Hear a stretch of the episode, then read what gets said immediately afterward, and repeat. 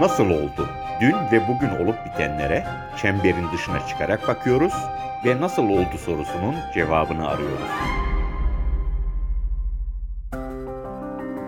Kısa Dalga'dan merhaba. Ben Ersan Atar. Nasıl olduğunun bu bölümünde on binlerce insanımızın nasıl öldüğünü, kendileri bile fark etmeden mezarlarının nasıl inşa edildiğini konuşacağız. Canların nasıl yağmalandığını konuşacağız. Maraş depreminden sonra televizyon ekranlarında gördüğünüz o meşhur fay haritasını konuşacağız. O haritanın aslında 18 Mart 2018 gecesinde devletin resmi gazetesinde nasıl da ölüm fermanı gibi yayımlandığını konuşacağız. Sanki kılavuzmuş gibi gösterilen o haritanın neden ölüm fermanı olduğunu, bir gecede evlerimizi, iş yerlerimizi nasıl korunaksız hale getirdiğini konuşacağız. Elbette adına barış denilen imar katliamlarında konuşacağız. Depremden sonra medet umduğumuz kurumların halini de konuşacağız. AFAD'ı, Kızılay'ı ve Türk Silahlı Kuvvetleri'ni konuşacağız örneğin. Bütün bunları olup biten her şeyi gören ve gördüğü için de bir cinayetin tanığı gibi susturulmak istenen Türk Mühendis ve Mimar Odaları Birliği Başkanı Emin Koramaz, Jeoloji Mühendisleri Odası Başkanı Hüseyin Alan ve şehir plancısı Ayşe Işık Ezer ile konuşacağız. Nasıl öldürülüyoruz? Hazırsanız başlayalım.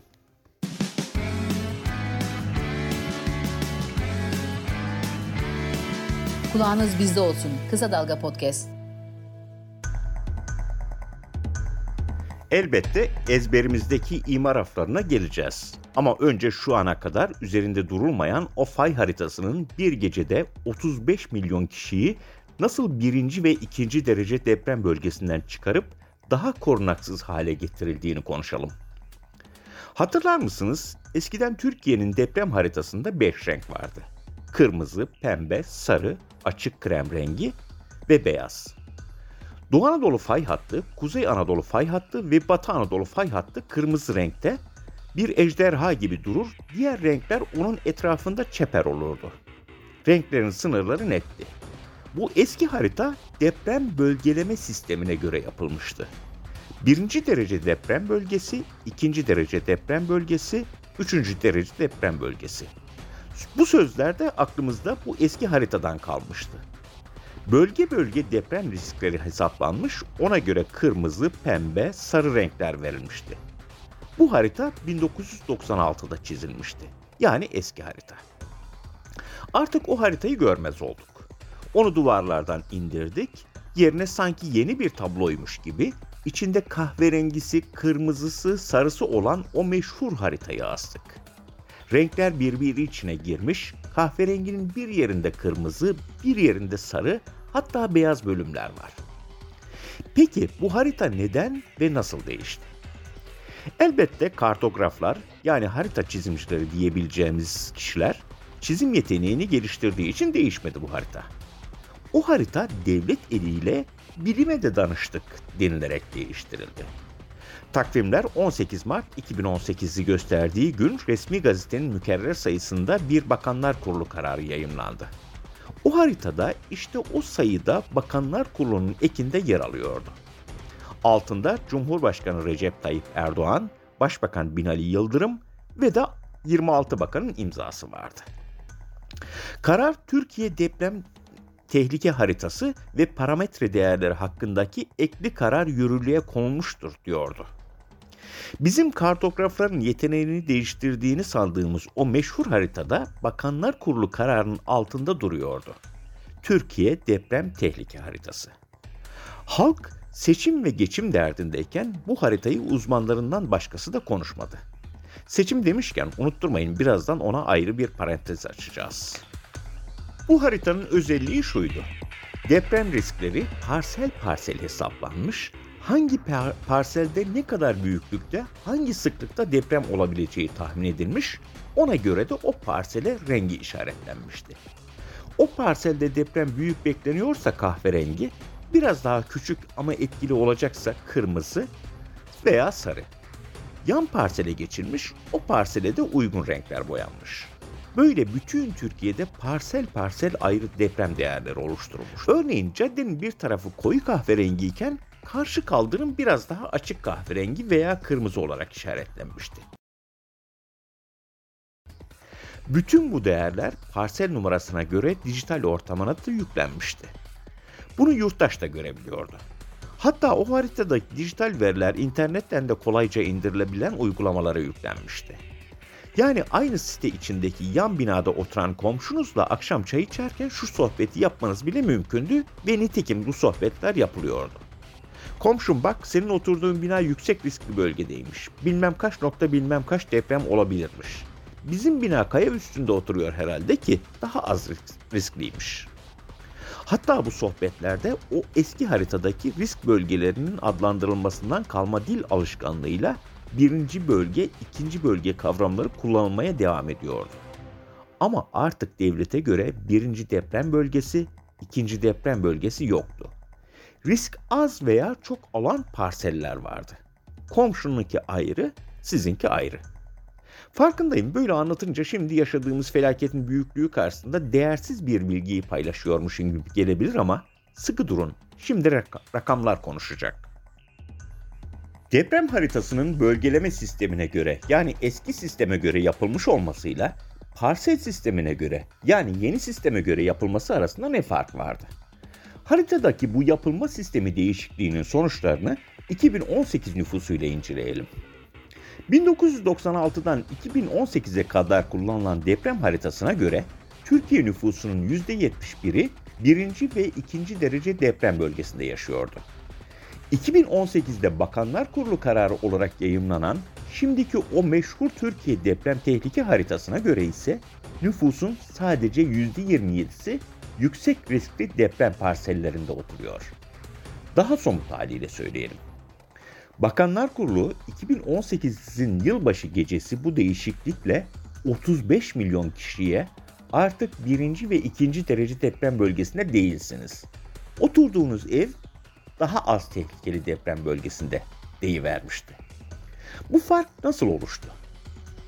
Az önce sizi sıkacak kadar detaylı olarak işte tam da bu nedenle anlattım. Sizin parseliniz yüksek riskli alanda kaldı, yan tarafınızdaki binada oturan komşunuzun parseli düşük alanda kaldı. Yani oranın riski daha azdı. Caddenin bir tarafı yüksek riskli çıktı, karşı tarafı daha düşük riskli çıktı. Hatta dahasını da o dönemde bu haritayı yorumlayan Gazi Üniversitesi Deprem Mühendisliği Uygulama ve Araştırma Merkezi uzmanı doçent doktor Bülent Özmen'in açıklamalarıyla aktaralım. Özmen'in o dönemde verdiği bilgilere göre şimdi Kahramanmaraş depreminde yıkılan Adana ve Malatya'da dahil olmak üzere Muğla, Antalya, Eskişehir gibi iller topyekün birinci ve ikinci derece deprem bölgesinden çıkarılıverdi. Ve şimdi Adana ve Malatya'da giden konunun uzmanları bile bu gerçeği Kahramanmaraş depreminden sonra öğrendi. Bir parsele, bir kente seni yüksek riskli deprem bölgesinden çıkardım demekle oluyor muydu? Maraş'ta, Hatay'da gördüğümüz kadarıyla olmuyordu. Felaket parsel tanımamıştı. Şehirleri yıkıp geçmişti. O zaman şu kritik soruyu soralım. Bir kentin tamamını, bir mahalleyi, bir caddenin karşı kaldırımını, bir parseli yüksek riskli deprem bölgesinden çıkarmanın sonut, somut ne gibi sonuçları olabilir? Şöyle yanıtlayalım. Örneğin bir caddenin yüksek riskli tarafındaki binanın yapımı sırasında depreme daha dayanıklı bina yapmak zorundasınız ama daha az riskli olan karşı kaldırımında daha az önlem içeren bina yapmanız yeterli olacaktı. Bu kimin işine gelecekti? Elbette müteahhitin. Müteahhit artık 35 milyon kişinin yaşadığı alanlarda yapacağı binalarda daha ince demir kullanabilecek, daha az çimento kullanabilecekti. O müteahhit bir gecede deprem risk oranını düşürdüğünüz 35 milyon kişinin yaşadığı parsellerde daha az sağlam bina yaptığında buralara onay alabileceğini bilecekti. Bu ne demekti? İnşaat maliyetlerinin düşürülmesi demekti. Vasat malzemelerle yetinilerek konut üretilmesi demekti. AKP'nin can damarı olan inşaat sektörüne can suyu olmak demekti. Bakanlar Kurulu 18 Mart 2018'deki bu hamlesiyle inşaat sektörüne sen konut üret artık denetim daha kolay diyordu. 35 milyon kişinin yaşadığı konutların birinci ve ikinci derece deprem parselleri içerisinden çıkarılması sadece yeni yapılacak konutları ilgilendirmiyordu. Mevcut yapıların durumunu da ilgilendiriyordu. Daha anlaşılır bir dille şöyle ifade edelim.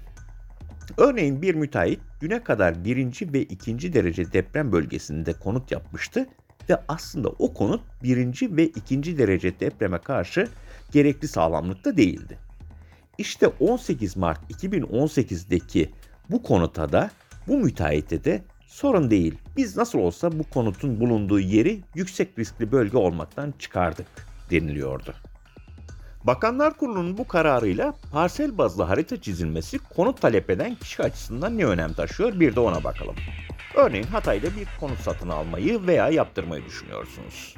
2018 yılına kadar geçerli olan deprem haritasına göre biliyorsunuz ki Hatay birinci derece deprem bölgesinde. Burada konut satın almayı veya yaptırmayı bir kez daha düşünürsünüz. Ama 2018 yılındaki Bakanlar Kurulu kararı Hatay'ın şu sokağı yüksek riskli, şu sokağı daha az riskli diyor. Siz de konut talep eden kişi olarak tamam o zaman ben de daha az riskli olan sokağından satın alırım diyorsunuz. Ama 2023 geldiğinde o büyük felakette görüyorsunuz ki ne o sokak ne bu sokak kalmış. Şehriniz yıkılmış. Felaket öyle kağıt üzerinde durduğu gibi parsel parsel ayırmamış. Peki bütün bu riskler bugün bizim mi dikkatimizi çekiyor? Elbette hayır. O zaman tam da ilgili bir kuruluşun dikkatini çekmiş. Bu kuruluş tam da ülkenin taşının toprağını en iyi bilen kuruluş. Jeoloji Mühendisleri Odası. Jeoloji Mühendisleri Odası bu harita uygulanamaz. Haritada yer alan değerler doğanın gerçekleriyle örtüşmüyor. Mevzuatımızsa ne doğanın gerçekleriyle ne de bu haritayla örtüşüyor demiş. O da şimdi televizyon ekranlarından düşmeyen, gözümüzü kapattığımızda gözümüzün önüne gelen o haritanın iptalini istemiş. Daha doğrusu o haritayı bundan böyle bu ülkenin deprem risk haritası budur diyen Bakanlar Kurulu kararının iptalini istemiş ve bunun için Danıştay'a dava açmış. Jeoloji Mühendisleri bu da, Odası bu davayı açarken 1996'dan 2018'e kadar geçerli olan ve depremi parsel parsel değil, bölge bölge öngören eski harita geçerli olsun. Buna göre önlem alalım. Bu 35 milyon insanın yaşadığı yerler öyle bir gecede yüksek riskli deprem bölgesi olmaktan çıkarılamaz demiş. Davayı Danıştay 6. Dairesi bakmış. Danıştay bu davayı daha çok değil bundan 8 ay kadar önce 1 Haziran 2022'de reddetmiş. Evet reddetmiş. Jeoloji Mühendisleri Odası'na siz bilmezsiniz Bakanlar Kurulu bilir, AFAD bilir demiş. Daire kararında gerekçelerini anlatırken teknoloji gelişti artık bir bölgenin tamamını birinci derece deprem bölgesi olarak kategorik olarak ayırmak ya gerek yok görüşünü savunmuş. Karar oy çokluğuyla alınmış. Danıştay 6. Dairesi'nin bir üyesi de çıkıp demiş ki bu noktalama sistemine göre yani parsel sistemine göre harita yapmışsınız tamam da bu bölgeleme sistemini tamamen ortadan kaldırıyor. Kaldı ki bizim deprem mevzuatımız bölgeleme sistemine uygun demiş. Türkçesi şunu demiş. Parsele göre deprem riski belirleyeceksiniz tamam da oralarda yapılacak binaları bölgeleme sistemine göre hazırlanmış mevzuatla nasıl denetlersiniz demiş. Daha da Türkçesi bu mevzuatla bu haritaya göre yapılacak binaları denetleyemeyiz. Gelin iptal edelim bu bakanlar kurulu kararını demiş. Jeoloji Mühendisleri Odası tez, tezinde ısrar etmiş ve davayı Danıştay Dava Daireleri Kurulu'nda temiz etmiş. Şimdi o kurul yarından sonra evet Jeoloji Mühendisleri Odası haklı deyip Bakanlar Kurulu kararını iptal ederse yarından sonra o 35 milyon kişi yeniden birinci ve ikinci derece deprem bölgesi içine girecek.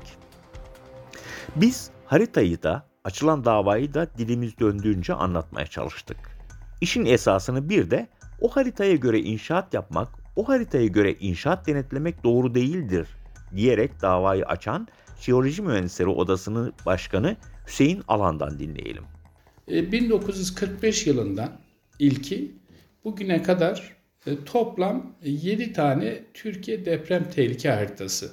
Yani Türkiye'deki jeolojik araştırmalar derinleştikçe öncelikle Dirifay haritası güncelleniyor. Arkasından da onun yarattığı deprem etkileri de baz alınarak bir Türkiye deprem tehlike haritası yayınlanıyor. Bu deprem tehlikesi haritasına göre de binalarımız inşa ediliyor. O yüzden bu yönetmelik, bu harita oldukça önemli. Yani e, hangi bölgede veya hangi parselde ne kadar ivme yani deprem kuvveti gelecek o binaları etkileyecek. Siz tasarım aşamasında bunu bileceksiniz ki o binanın statik projesi o esaslara göre düzenlensin. O yüzden Türkiye deprem tehlike haritası son derece önemli bir harita. Binalarımızın, altyapılarımızın, yollarımızın projelendirme süreçlerinde oradaki ivme değerlerini alarak biz projelendirmeleri gerçekleştiriyoruz. Hüseyin Alan sorunun sadece parsel bazlı deprem riski belirlenmesinde olmadığını, bu yöntemle yapılan harita ile o binaları denetlerken kriter olarak alınacak mevzuatın da uygun olmadığını belirtiyor ve şunları söylüyor. 2019'dan önceki bütün haritalarımız temelde bölgeleme esasına göre yapılıyordu. Yani birinci derece en riskli 2, 3, 4, 5 gibi gitmişti. Bütün mevzuatımız da yani 1902, 1945 yılından e, ta 2019'a kadar e, geçen süreçteki bütün mevzuatımız da bizim deprem bölgeleme esasları baz alınarak düzenlenmişti. Mesela siz afete uğradınız Allah korusun. E, size yapılacak yardımlar hangi deprem bölgesindeyseniz ona göre işte birinci mi ikinci mi üçün. Efendim DAS sigortalarımız. DAS kanunu gelince hangi bölgede e, yer aldığınız gibi unsurlar son derece önemli. Yani birinci derece deprem bölgesindeyseniz fiyatını bilmiyorum ama örnek olsun diye verin. Mesela 100 lira ikinci derecede 75 lira yani işte bu risk prim yani risk üzerinden prim alındığı için bu şekilde yapılmıştı. AFAD Başkanlığı tüm uyarılarımıza rağmen bu yayınlanmadan önce dedi ki ya arkadaşlar bu mevzuat bir bütün. Ya hepsini birlikte değiştirin veya e, bunu biraz erteleyin. Ondan sonra bunu yayınlayın ki mevzuatımız bütünlük arz etsin. Hani bu beklenmeden yapıldı. Yani açıkça söyleyeyim. 7269 sayılı kanunumuz bile değiştirilmedi. Bilmiyorum yani temeldeki afet kanunu bile değiştirilmeden hızlı bir şekilde yeni yönetmeliğe yeni yönetmelik çıkarıldı. İşte Türkiye deprem tehlike haritası ve parametre değerleri şeklinde yayınlandı. Jeoloji Mühendisleri Odası Başkanı Hüseyin Alan yaşanabilecek hukuki sorunlara da şöyle işaret ediyor. Bunun doğru olduğunu yönünde yaklaşımlar da var. Bunu da reddetmiyorum yani. Sonuçta dediğim gibi biz bilimde onun tarafı bu tarafı değiliz. E, kaygılarımızı belirtiyoruz. Yani bir model önerirken yani sonuçta bunların hepsi bir model öneriyor. Pozitif yanları var her modelin, negatif yanları var. İşte mesela bu diyorum son getirilen düzenlem pratik değil. Bu negatif bir şey. Önceki daha efektif yani pratikti bizler kullanıcılar açısından. İşte e, ne bileyim birçok şeyde daha rahat e, kullanabiliyorduk. E, yani bu tür e, dediğim gibi pozitif e, negatif yaklaşımlar söz konusu. E, bunun da öyle negatif yönleri var. Bazı alanlarda düşük ivme değerleri veriyor. Yani o sıkıntılar var. En önemli sıkıntı bence o Mevzuat düzenlemesi de hala uyumlaştırılamadı. Yani üzerinde kaç yıl geçti? 2018, 2023 yılındayız. Yani 7269 sayılı genel anlamda uzun ismi var ama afetler kanunu dediğimiz yani afetler afetlere ilişkin çalışmaları yürütmenin temel e, kanunu bile değiştirilme bunlarla uyumlu hale getir. Yazık günah yani. Bu harita üzerinde çok konuştuk farkındayız. Bu konuda son sözü de söyleyip imar affına geçelim. Türkiye'nin deprem tehlike haritası 2018 yılının Mart ayında değiştirildi.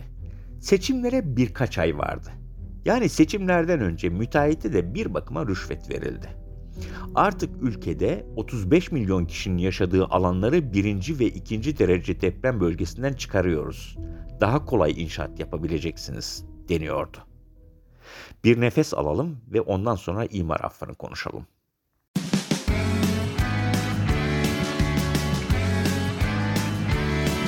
Kulağınız bizde olsun. Kısa Dalga Podcast. Evet, şimdi de devletin, siyasetin vatandaşı imar aflarıyla ölüme nasıl yaklaştırdığını, bu cinayetin ne uğruna işlendiğini, nesillerin birbirlerini üstüne para vererek nasıl öldürdüğünü toplumun evlatlarını nasıl öldürdüğünü konuşacağız. Ve ne yazık ki bu ölüm fermanlarından sonuncusunun mecliste nasıl bir çoğunlukla geçtiğini de konuşacağız. İmar barışıyla Malatya'da 88.507 vatandaşımızın sıkıntısını çözdük. İmar barışıyla toplam 205 bin Hataylı vatandaşımızın sorununu çözdük. İmar barışıyla toplam 144.556 Maraşlı vatandaşımızın sorununu çözdük. Kahramanmaraş merkezli deprem felaketlerinden sonra Cumhurbaşkanı Recep Tayyip Erdoğan'ın bu sözlerini sıkça duydunuz. Bunlar Erdoğan'ın farklı illerde, farklı tarihlerde yaptığı konuşmalardı. Konuşma metinlerini hazırlayanlar bile artık başka cümle kurma gereği duymuyordu. Hatay'da yapacağı konuşmayı hazırlarken Malatya'da yaptığı konuşma metnini kopyalıyor, rakamları değiştiriyordu. Sorunu çözdük, sıkıntıyı çözdük. Peki nedir bu imar affı? Temelinde ne yatıyor? Siyaset neden her seçim döneminde imar affını gündeme getiriyor veya buna ilişkin yasa çıkarıyor? Elbette kendisi veya kendisini destekleyen, destekleyecekler için rant oluşturma çabasını şimdilik bir kenara koyarsak, iş Maslow'un ihtiyaçlar hiyerarşisine kadar gidiyor. Kişi kendisini tanımladıktan sonra güvenlikte olduğunu bilmek istiyor. Ardından da bu güvenli ortamda yiyecek, su ve barınma ihtiyacını karşılamak istiyor. İşte siyaset her seçim öncesinde böylesine temel bir ihtiyacı sözde karşılıyor olduğunu gösterdiğinde de kendisine oy olarak dönüş sağlıyor. Siyaset bunu oynuyor. Türkiye'deki imar affı yasalarına baktığımızda ilkinin 1948'de çıktığını görürüz. Bu tarihin ayrı bir önemi var. Kırsal kesimdeki yurttaş kente göç etmeye başladıktan sonra kentte barınma sorunu yaşıyor ve bir şekilde bunu aşıyor veya aştığını zannediyor. Siyaset de yurttaşın barınma sorununu çözdüğünü zannetmesine özellikle göz yumuyor. Bunun iki nedeni bir de sonucu var. Nedenlerinden birisi sermayenin ihtiyacı olan iş gücü kente geldiğinde sermayeden ayrıca barınma talebinde bulunmuyor. Bu sermayenin işine geliyor. İkinci nedeni kamu yani devlet kırsal kesimden kente gelen yurttaşa barınma sorununu kendin çöz diyor. Böylelikle devlet de kendi ihtiyaç duyduğu iş gücünün barınma sorunu için yatırım yapmamış oluyor. Bu şekilde sermaye ve kendisi için ucuz iş gücü oluşturan devlet, kente gelen yurttaşın güvenliksiz koşullarda, binalarda barındığını biliyor ama özellikle buna göz yumuyordu. Yarın bu yurttaşın barındığı yerlere af getirirse oradan oy devşireceğini iyi biliyordu. Ve bunu yaparken affı da parayla satıp kendi siyasi varlığı için gerekli mali kaynağa da katkıda bulunmuş oluyordu. Siyasetin bu refleksini gören yurttaş da nasıl olsa af geleceğini bilerek zaten elinde olmayan imkanlarını zorlamadan Maslow'un ihtiyaçlar hiyerarşisindeki barınma sorununu sözde çözmüş oluyor. İmar affını sadece barınma sorunuyla açıklamıyoruz elbette. Bunun içinde rant olduğunu, paranın olduğunu da biliyoruz. İsterseniz gelin önce bugüne kadar çıkarılan imar affı yasalarını inceleyelim. Şu tarihte şu yasa çıktı, bu tarihte böyle bir düzenleme yapıldı bilgisinden ziyade bugüne kadar çıkan 20'den fazla imar affı yasası ne anlama geliyordu bunu çözmeye çalışalım. 1948'deki ilk imar affı yasasının sadece Ankara'yı kapsadığını görürüz. Bunun nedeni büyüyen devletin yani kamunun en yoğun iş gücü ihtiyacını başkentteki kurumların büyük gelişmesiyle açıklamak mümkün. Bu kurumlar nitelikli ve niteliksiz iş gücüne ihtiyaç duyuyordu ve kente yoğun göç olmuştu. 1949'dan sonraki imar affı yasalarının önce İstanbul'u ardından da tüm kentleri kapsamaya başladığını görürüz ki buna da kırdan kente göçüşün artışı ve kent nüfusunun kendi içinde de doğumlarla büyümesiyle açıklamak mümkün. Bu şekilde sermaye ve kendisi için ucuz iş gücü oluşturan devlet, kente gelen yurttaşın güvenliksiz koşullarda, binalarda barındığını biliyor ama özellikle buna göz yumuyordu. Yarın bu yurttaşın barındığı yerlere af getirirse oradan oy devşireceğini iyi biliyordu. Ve bunu yaparken affı da parayla satıp kendi siyasi varlığı için gerekli mali kaynağa da katkıda bulunmuş oluyordu. Siyasetin bu refleksini gören yurttaş da nasıl olsa af geleceğini bilerek zaten elinde olmayan imkanlarını zorlamadan Maslow'un ihtiyaçlar hiyerarşisindeki barınma sorununu sözde çözmüş oluyor. İmar affını sadece barınma sorunuyla açıklamıyoruz elbette. Bunun içinde rant olduğunu, paranın olduğunu da biliyoruz. İsterseniz gelin önce bugüne kadar çıkarılan imar affı yasalarını inceleyelim. Şu tarihte şu yasa çıktı, bu tarihte böyle bir düzenleme yapıldı bilgisinden ziyade bugüne kadar çıkan 20'den fazla imar affı yasası ne anlama geliyordu bunu çözmeye çalışalım. 1948'deki ilk imar affı yasasının sadece Ankara'yı kapsadığını görürüz. Bunun nedeni büyüyen devletin yani kamunun en yoğun iş gücü ihtiyacını başkentteki kurumların büyük gelişmesiyle açıklamak mümkün. Bu kurumlar nitelikli ve niteliksiz iş gücüne ihtiyaç duyuyordu ve kente yoğun göç olmuştu. 1949'dan sonraki imar affı yasalarının önce İstanbul'u ardından da tüm kentleri kapsamaya başladığını görürüz ki buna da kırdan kente göçüşün artışı ve kent nüfusunun kendi içinde de doğumlarla büyümesiyle açıklamak mümkün. 2018 yılında adına imar barışı denilen bu yasadan 7 milyon 85 bin 969 adet bağımsız bölüm yararlanmış, bu kadar bağımsız bölüme yapı kayıt belgesi verilmişti. Bunların 5 milyon 848 bin 927'si de içinde gece gündüz insanların yaşadığı konutlardı. Siyaset için önemli olan paraydı. Nihayetinde bu binalara, yapılara af öyle parasız olmuyordu. Belli bir miktar para yatırılacak, af öyle gelecekti. Nitekim daha sonra 2018 yılında çıkarılan imar barışından devletin elde ettiği gelir 25 milyar lira olarak açıklanacaktı. Yani siyaset yurttaşına ta 1948'lerden sonra çıkarılmaya başlayan ve hemen hemen bütün af yasalarında olduğu gibi parayla ölüm dağıtıyordu. Ve bu yasaya muhalefetten de destek olanlar vardı. Hatırlayalım. 2018'de çıkarılan imar barışı yasası oylamalarında milletvekili sayısı 537 olan mecliste 223 milletvekili oylamaya katıldı. Bu katılanlardan sadece 5'i hayır diyebildi. 217'si kabul dedi ve bu kabul oyu verenlerin 209'u AKP'den, 8'i de CHP'dendi. Biz imar yasası aflarına baktığımızda bunları görüyoruz. Gelin isterseniz bir de işi bir bilana soralım ve sözü Türk Mühendis ve Mimar Odaları Birliği Başkanı Emin Koramaz'a bırakalım. Koramaz imar aflarının neden bir cinayet olduğunu, bu cinayetin toplumsal ve siyasal nedenlerini ve neler yapılması gerektiğini anlatıyor. Ee, Türkiye'de imar afları e, çarpık kentleşme anlayışının bir e, sonucudur aslında. Ee, böylesi bir ülkede plansız, projesiz bir e, imar anlayışı, hiçbir planı olmayan, hiçbir projesi olmayan, ruhsatlan, ruhsatı olmayan yapılara imar aflarıyla e, oturma izni verilmesi, e, gerekli iyileştirmelerin e, yapılması hiçbir şekilde kabul edilemez. Türkiye'de e, imar afları iki amaçla kullanıldı. E, bunlardan bir tanesi e, kriz koşullarında e, bütçeye kaynak yaratmak. İki, seçim döneminde e, imar aflarıyla e, oy e, potansiyelini artırmak.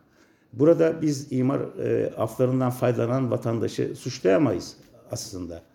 E, çünkü vatandaşın derdi e, başını sokacak bir e, yapı. Aslında imar barışı denilen şey e, sermayeye, büyük rant gruplarına bir kaynak aktarımı şeklinde e, Türkiye'de gerçekleştirildi. 10 milyona yakın konutun başvurduğunu söylemişti dönemin bakanı. Bu aslında ne demek? Herhangi bir deprem anında, herhangi bir e, taşkın anında yıkılabilecek, insanlara mezar olabilecek 10 milyon yeni konut demek. O zaman siyasetin, rantın bu mezar kazıcılığının önüne nasıl geçilecekti? Ne yapılması, ne yapılmaması gerekiyordu? Emin Koramaz bunları şöyle ifade ediyor. Yıllardır TMOB olarak biz şunu söylüyoruz. E, Türkiye'de her şeyden önce bir e, yapı envanteri çıkartılmalı. Bu yapı envanterinde e, depreme dayanamayacak binalar, e, güçlendirme çalışmalarıyla e, dayanabilecek binalar e, şeklinde e, tasnif edilmeli. E, gerekli kaynaklar yaratılarak da e, deprem mevzuatına uygun hale getirilmelidir. Ne yazık ki bu olmadı Türkiye'de. Yıllardır sağlıklı bir bina envanteri çıkartılmadı. Ülkemizdeki yapı stoku e, depreme dayanıklılık ölçüsü açısından e, gruplandırılmadı. Tam tersi yapıldı. İşte ard arda imar afları. Bunlardan en, en büyüğü de adına imar barışı adını verilen biz TMOB'nin de imar cinayeti dediği o büyük af. Türkiye'nin bina envanteri çıkartılmalıdır. Gerekli iyileştirme çalışmaları yapılmalıdır. İmar afları kesinlikle yasaklanmalıdır. Deprem öncesi, deprem esnası ve deprem sonrasında yapılacak e, tüm işlemlere dair bütünlüklü bir e, devlet politikası oluşturulmalı. Buna uygun devlet yapılanması e, e, şekillendirilmeli, oluşturulduktan sonra da şekillendirilmeli. E, buna, buna tepeden, en tepeden en aşağı e, inecek şekilde illerde, e, ilçelerde e, bunun alt organizasyonları oluşturulmalı. Yapı üretim süreci, yapı denetim süreci kesinlikle ticarileştirilmemeli. Tasarımından başlayarak yapı, bir binanın, bir yapının yapılmasına, hatta kullanılma süreçlerine kadar bir kamusal denetim e, sağlanmalı. Eğer e, bunlar bir ticari faaliyete dönüştürülürse ki e, buradaki kamunun sorumluluğu bir kar faaliyeti anlamıyla çalışan şirketlere dev, dev, devredilirse yaşanacak budur. Çünkü e, ticari şirketlerin birinci önceliği karlılıklarını artırmaktır. E, insan hayatı, toplum, genel toplum çıkarı onlar için ikinci planda kalır. Emin Koramaz, imar raflarını tanımladıktan ve çözüm önerilerini sıraladıktan sonra sözü Türk Mühendis ve Mimar Odaları Birliği'nin Yüksek Onur Kurulu üyesi Ayşe Işık Ezer'e bırakıyoruz. Ezer ile daha çok 2018 imar barışı denilen yasa neydi onu konuşuyoruz. Ezer, böyle bir teklifin iktidar partisi tarafından meclise getirilmesini, bazı muhalefet milletvekillerinin de, de destek vermesini, toplumun da buna sessiz kalmasını vahim bir durum olarak nitelendiriyor. Ezer'e 2018'in diğerlerinden farkı neydi diye soruyoruz. Diğerlerinin sınırları içinde şu tür yapılar, şu yerdeki konumlananlar gibi bir takım koşullar vardı. Artı bir şey daha vardı 2018'e kadar. Bir teknik kişiden, kişi diyorum çünkü hani mimar mühendis anlamında olmayabilir bunu çünkü bir takım bürolar diye de ifade edilmişti daha öncekilerde. Bir teknik rapor, bir proje bekleniyordu. Yani gidip siz kendi kaçak yapınızını ya da imara aykırı yapınızı orada tariflenmiş bir ofise, büroya gidiyordunuz. Gelip bir röleve çıkarılıyordu. Bir hani durum tespiti kısmen de olsa yapılabiliyordu. 2018'ten Öncekilerde. Buradakinde hiçbir şey yok.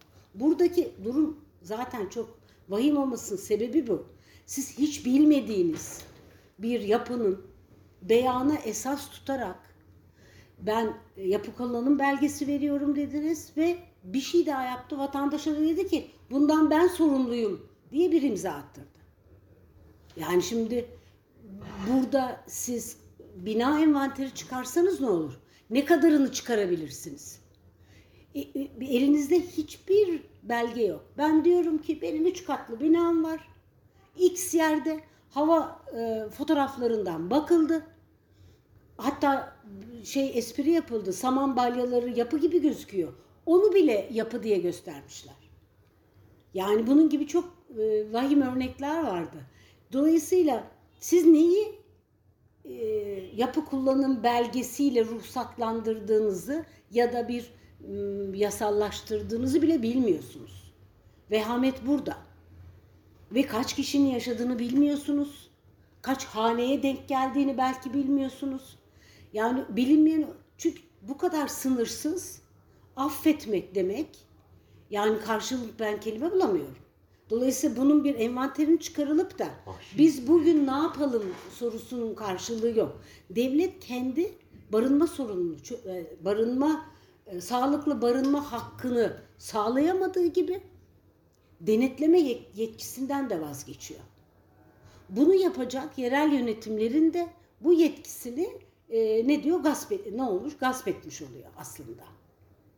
Yani 2018 imar affının oy birliğiyle çıkması da zaten yüz karası da böyle bir şey teklifin getiriliyor olması vatandaşlar olarak itiraz edilmemesi de bir vahim durum. Yani o kadar alışmışız ki şeye e, ne denir işte benim e, şu anki çıkarım ya da e, yararım, kişisel yararım üzerinden kendi kendimizi inandırıyoruz. Büyük bir yanlışa. Gelelim seçimlerden önce imar affı yasaları çıkaran, Türkiye deprem haritasını değiştirerek 35 milyon kişiyi daha korunaksız kılan siyasetin deprem sonrasında neler yaptığına. Sistem deprem öncesi ve sonrasını neredeyse tamamen AFAD'a bağlamış durumda. Ama gelin görün ki böylesine büyük bir rol biçilen AFAD kendisi tartışmalı. Örneğin bütçesi. Geçen yıl bile bütçesi 12 milyar lirayı aşan AFAD için 2023'te 8 milyar lira biçilmiş. AFAD bağış ve yardım toplayabilir, gerekli parayı buradan bulur diyeceksiniz belki ama güvenilirlik sorunu yaşıyor. Haliyle insanlar afetlere müdahale süreçlerini yönetecek Afetler Genel Müdürü'nün ilahiyat mezunu olmasını sindiremiyor. Kamuoyuna göre de mevzu bir kurumun önemli bir genel müdürünün ilahiyat mezunu olması değil. Mevzu böylesine teknik bilgi ve tecrübe gerektiren bir makamda tam da bu konuda yetkin birinin olmayışı. Nitekim AFAD deprem sonrasında koordinasyon eksiklikleri nedeniyle haklı eleştirilerle karşılaştı. Diğer taraftan Kızılay. Her ne kadar tarikatlara, cemaatlere aktardığı kaynaklarla tartışılsa da hala güveniliyordu. O beyaz çadırların yükler Amik Ovası'nı beyaza büründürürdü. Samandağ'ın eteklerini donatıverirdi.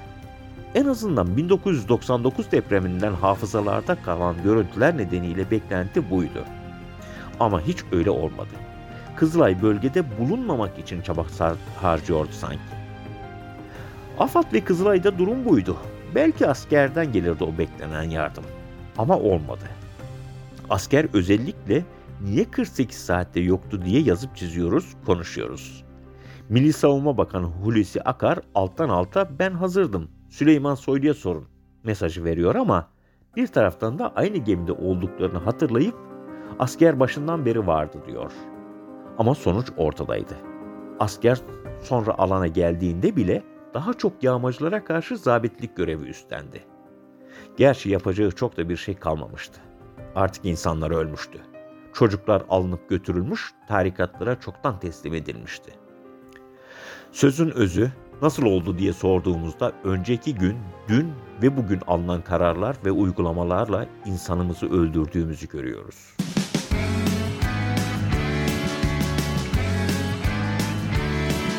Kulağınız bizde olsun. Kısa Dalga Podcast.